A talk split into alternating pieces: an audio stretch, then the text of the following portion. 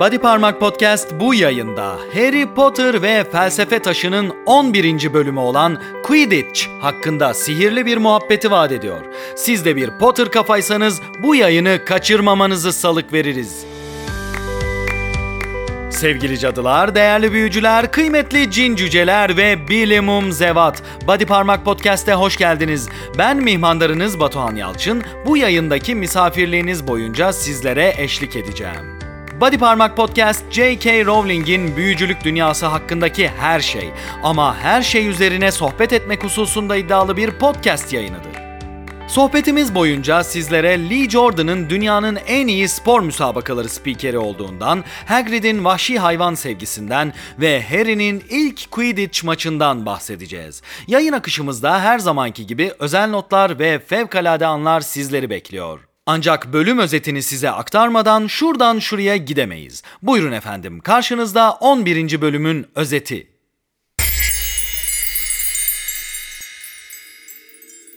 Harry Potter ve Felsefe Taşı 11. Bölüm Quidditch Kasım ayı gelip çatmış ve Hogwarts'ta Quidditch sezonu başlamıştır. Harry, Hermione'nin de desteği sayesinde hem derslerine hem de Wood'la birlikte yaptığı Quidditch idmanlarına yeterli vakti ayırabilmektedir. Slytherin'le Gryffindor arasında yapılacak maç yaklaştıkça Harry'nin heyecanı artar. Kafasını dağıtmak için okuduğu Çağlar Boyu Quidditch adlı kitabı Profesör Snape'e kaptıran Harry, kitabını geri almak için onun yanına gittiğinde Snape'in bacağından yaralandığını görür. Harry, üçüncü kat koridorundaki üç başlı köpek tarafından yaralanmış gibi görünen Snape'in o kattaki paketi çalmak istediğinden neredeyse emindir. Ertesi gün maç günüdür. Slytherin'le Gryffindor arasındaki çekişmeli müsabakayı tüm okul izlemektedir. Maç sırasında Harry'nin süpürgesi bir lanete maruz kalarak onu üstünden atmaya çalışır. Bunu fark eden Hermione bu laneti Snape'in yaptığını düşünerek stadyumda bulunan ve Quirrell'ın hemen yanında oturan Profesör Snape'e müdahale eder. Ona fark ettirmeden Snape'in cübbesini ateşe veren Hermione bu laneti engeller ve Harry'i kurtarır. Harry, süpürgeyle olan mücadelesi sırasında Snitch'i de yakalamıştır. Bu sayede Gryffindor sezonun ilk maçını kazanır. Harry, Ron ve Hermione maç sonrasında Harry'nin yaşadığı durumu değerlendirmek için Hagrid'in kulübesine giderler. Hagrid, sohbet sırasında okulda saklanmakta olan paketin Nicholas Flamel adında biriyle ilgisi olduğunu ağzından kaçırınca durum Harry ve arkadaşları için daha da merak uyandıran bir hale gelir. Hogwarts'ta sonbahar. Şöyle bir düşünün.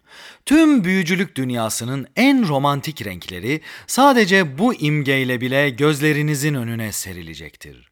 Quidditch adlı bu bölümün sadece ilk dört paragrafı bile biz Potter kafaları yumuşacık edip her birimizi kazanın kollarını parmaklarına kadar indirmiş birer Tumblr kızına dönüştürmeye yetecektir.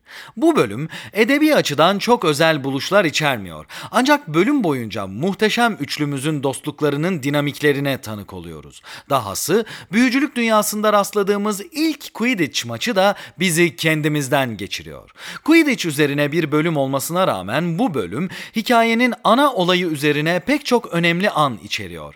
Ayrıca nadiren rastladığımız şekilde bu bölümde Harry'nin odağından izlemediğimiz olaylara da tanık oluyoruz. Ez cümle bu bölümde Seamus'un kahvaltıda sosislerin üstüne boca ettiği ketçaptan tutun da bölüm sonunda Hagrid'in kulübesinde içilen çaya kadar Hogwarts'a dair her lezzeti bulabilir ve sonbahar anlarının gölden şatoya doğru esen hafif serin rüzgarlarına kendinizi kaptırabilirsiniz. Fevkalade anlarda bu havayı daha çok estireceğiz. Ancak şimdi sırada sizin için derlediğimiz özel notlarımız var. Buyurun parşömenlerin ve tüy kalemlerin dünyasına.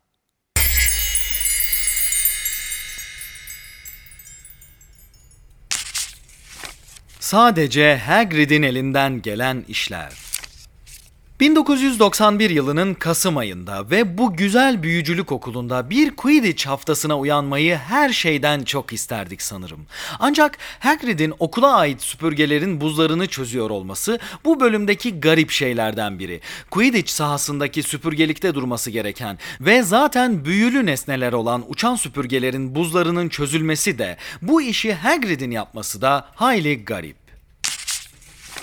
Gryffindor kazanırsa şampiyonluk yarışında ikinci sıraya yükselecekti.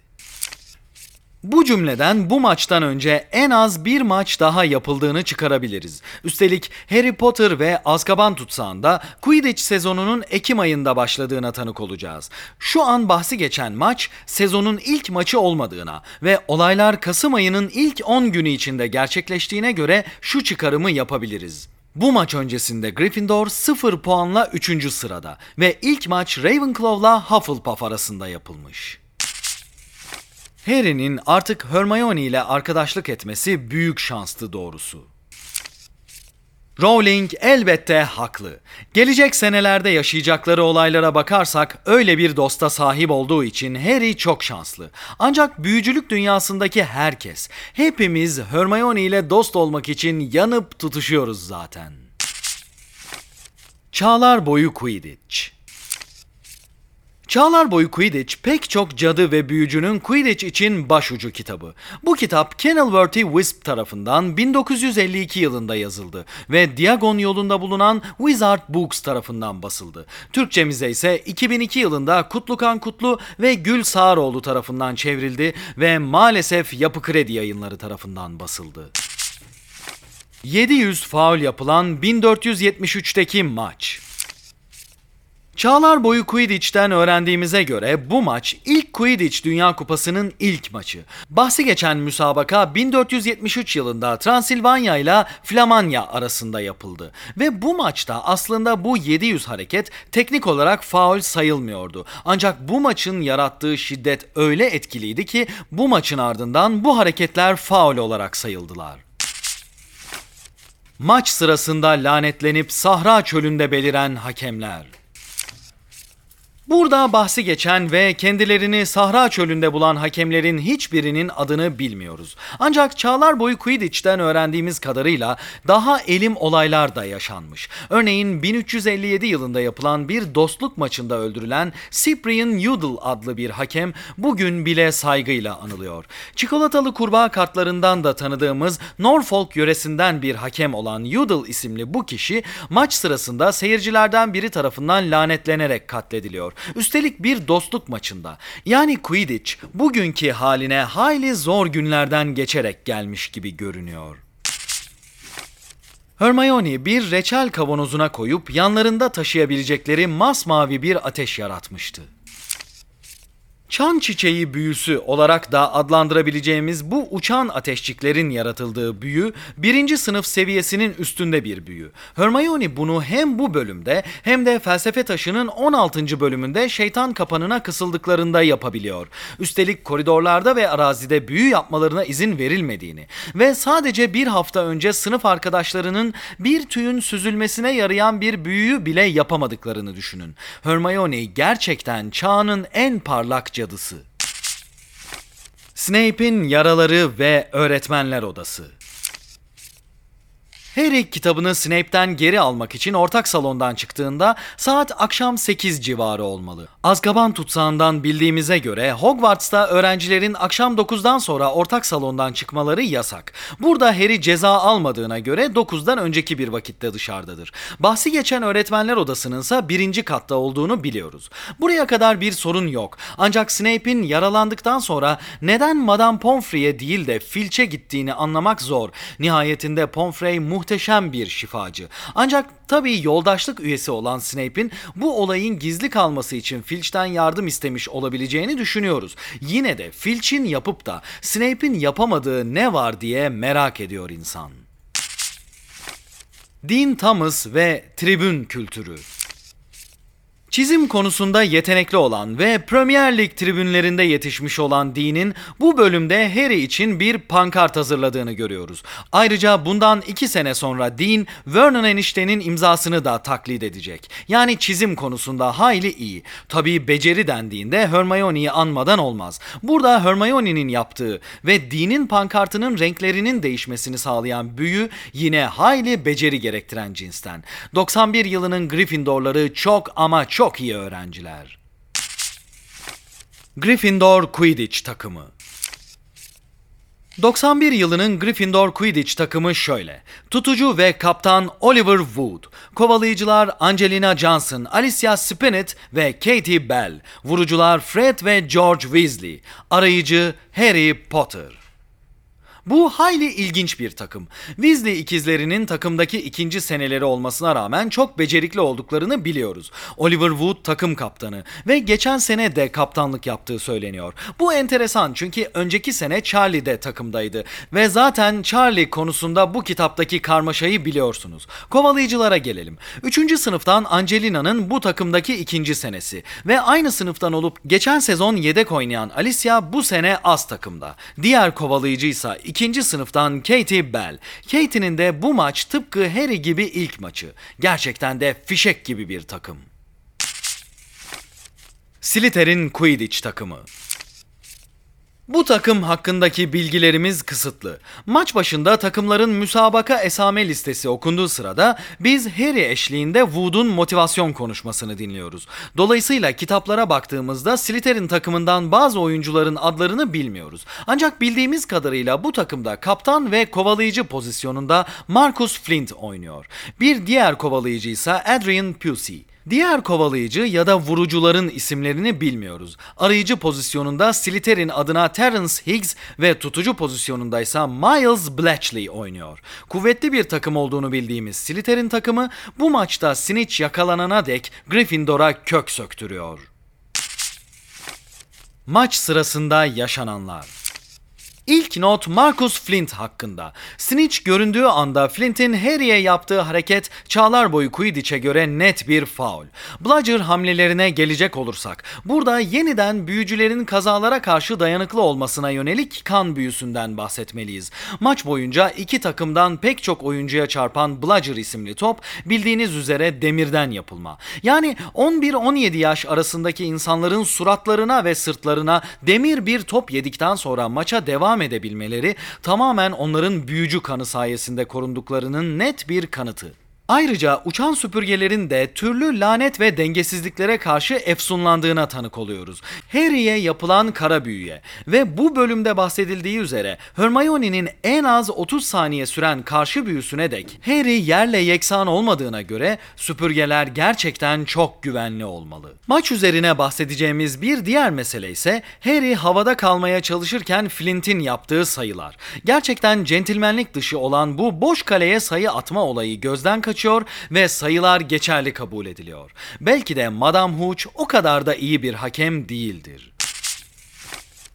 Hagrid'in devirdiği çamlar bu bölüm için son özel notumuz Hagrid üzerine. Hagrid bu bölümde öğrendiğimize göre Hogwarts'ta felsefe taşını koruyan üç başlı köpeğe Fluffy adını koymuş. Üstelik onu bir barda karşılaştığı Yunan bir büyücüden almış ki bu hayli mantıklı. Zira üç başlı köpekler Yunan mitolojisinden bildiğimiz yaratıklar. Tabi yine de Hagrid'in böyle tehlikeli bir varlığa sahip olması bu koca yürekli devin saçmalıklarından sadece biri.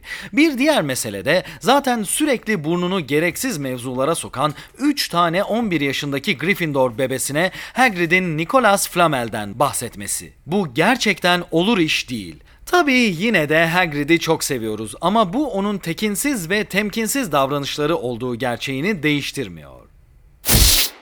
Sevgili Potter kafalar bu bölüme dair özel notlarımız işte böyleydi. Dilerseniz şimdi kişisel favorim olan Fevkalade Anlar isimli kısmımıza yolculuk yapalım. Bu başlık altında incelenen bölümdeki en etkileyici anları, en ilgi çekici imgeleri yahut en duygusal kısımları incelemeye alıyoruz. Karşınızda Fevkalade Anlar.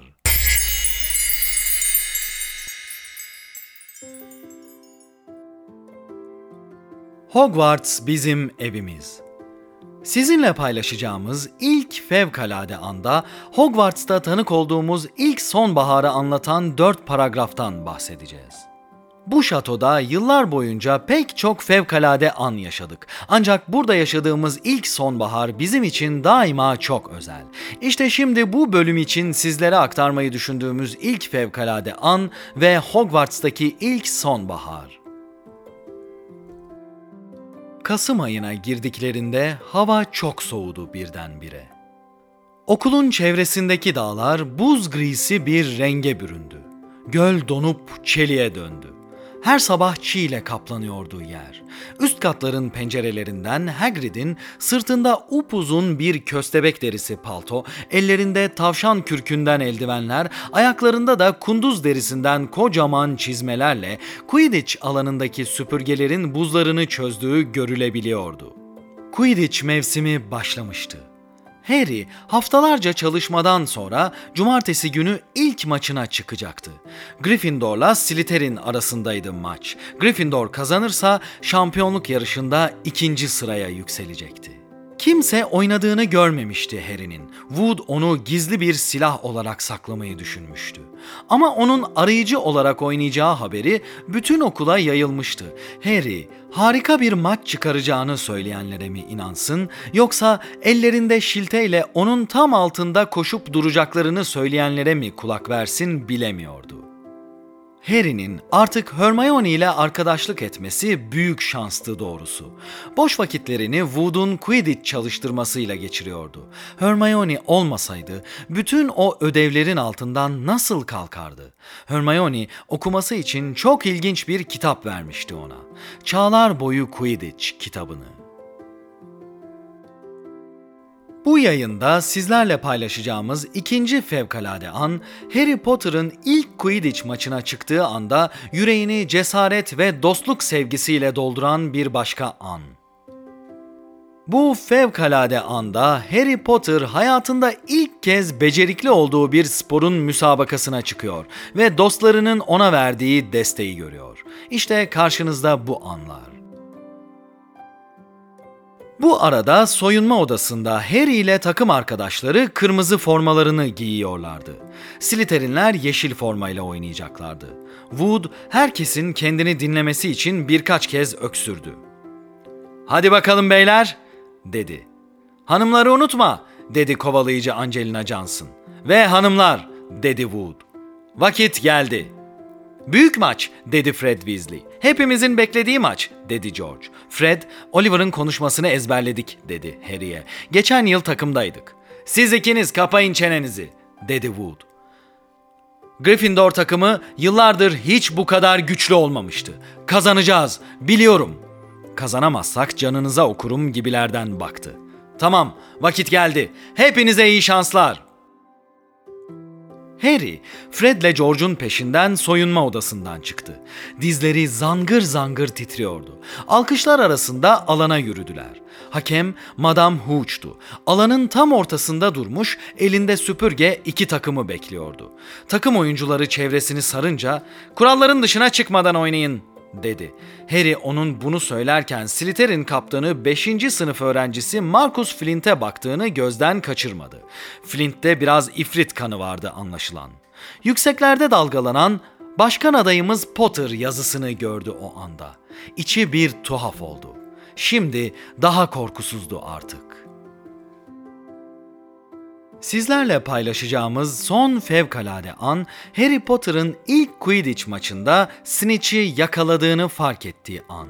Bu anda Harry Potter hayatındaki ilk zaferine kavuşuyor ve aynı zamanda serinin son kitabında Yeniden Ormanda adlı bölümde Dumbledore'un onun için içine dönüştürme taşını yerleştireceği ilk siniçini de yakalamış ve o siniçle temas etmiş bulunuyor. Bu an gerçekten serinin başı ve sonuna dair iki ayrı mucizeyi içeren çok kıymetli bir an. İşte karşınızda Harry Potter'ın ilk siniçini yakaladığı an. Tamamdı artık. Harry havada süpürgesine yeniden binebilmişti ansızın. Bakabilirsin Neville dedi Ron. Neville son 5 dakikadır Hagrid'in paltosuna kapanmış, hıçkıra hıçkıra ağlamaktaydı. Harry hızla alçalmaya başladı. Seyirciler elini ağzına götürdüğünü gördüler onun. Midesi bulanıyordu da çıkaracaktı sanki. Harry dört ayaküstü indi yere, öksürdü, sonra altın bir şey düştü eline. Onu havaya kaldırarak ''Siniç'i yakaladım!'' diye bağırdı. Maç da herkesin şaşkınlığı içinde sona erdi. Flint 20 dakika sonra bile onu yakalamadı ki az kalsın yutuyordu diye uluyordu. Ama bir yararı yoktu bunun. Harry kuralların dışına çıkmamıştı. Lee Jordan da mutluluk içinde sonucu haykırıyordu.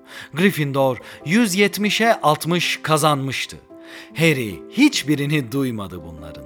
Hagrid'in kulübesinde Ron ve Hermione ile demli bir çay içiyordu. Body Parmak Podcast'te bugün sizlere Snape'in kanlar içindeyken yardım istediği kişinin Hademe Filch olduğundan ve Madame Hooch'un enteresan bir Quidditch hakemi olduğundan bahsettik. Harry Potter ve Felsefe Taşı'nın 11. bölümü olan Quidditch üzerine söyleyeceklerimiz bundan ibaretti.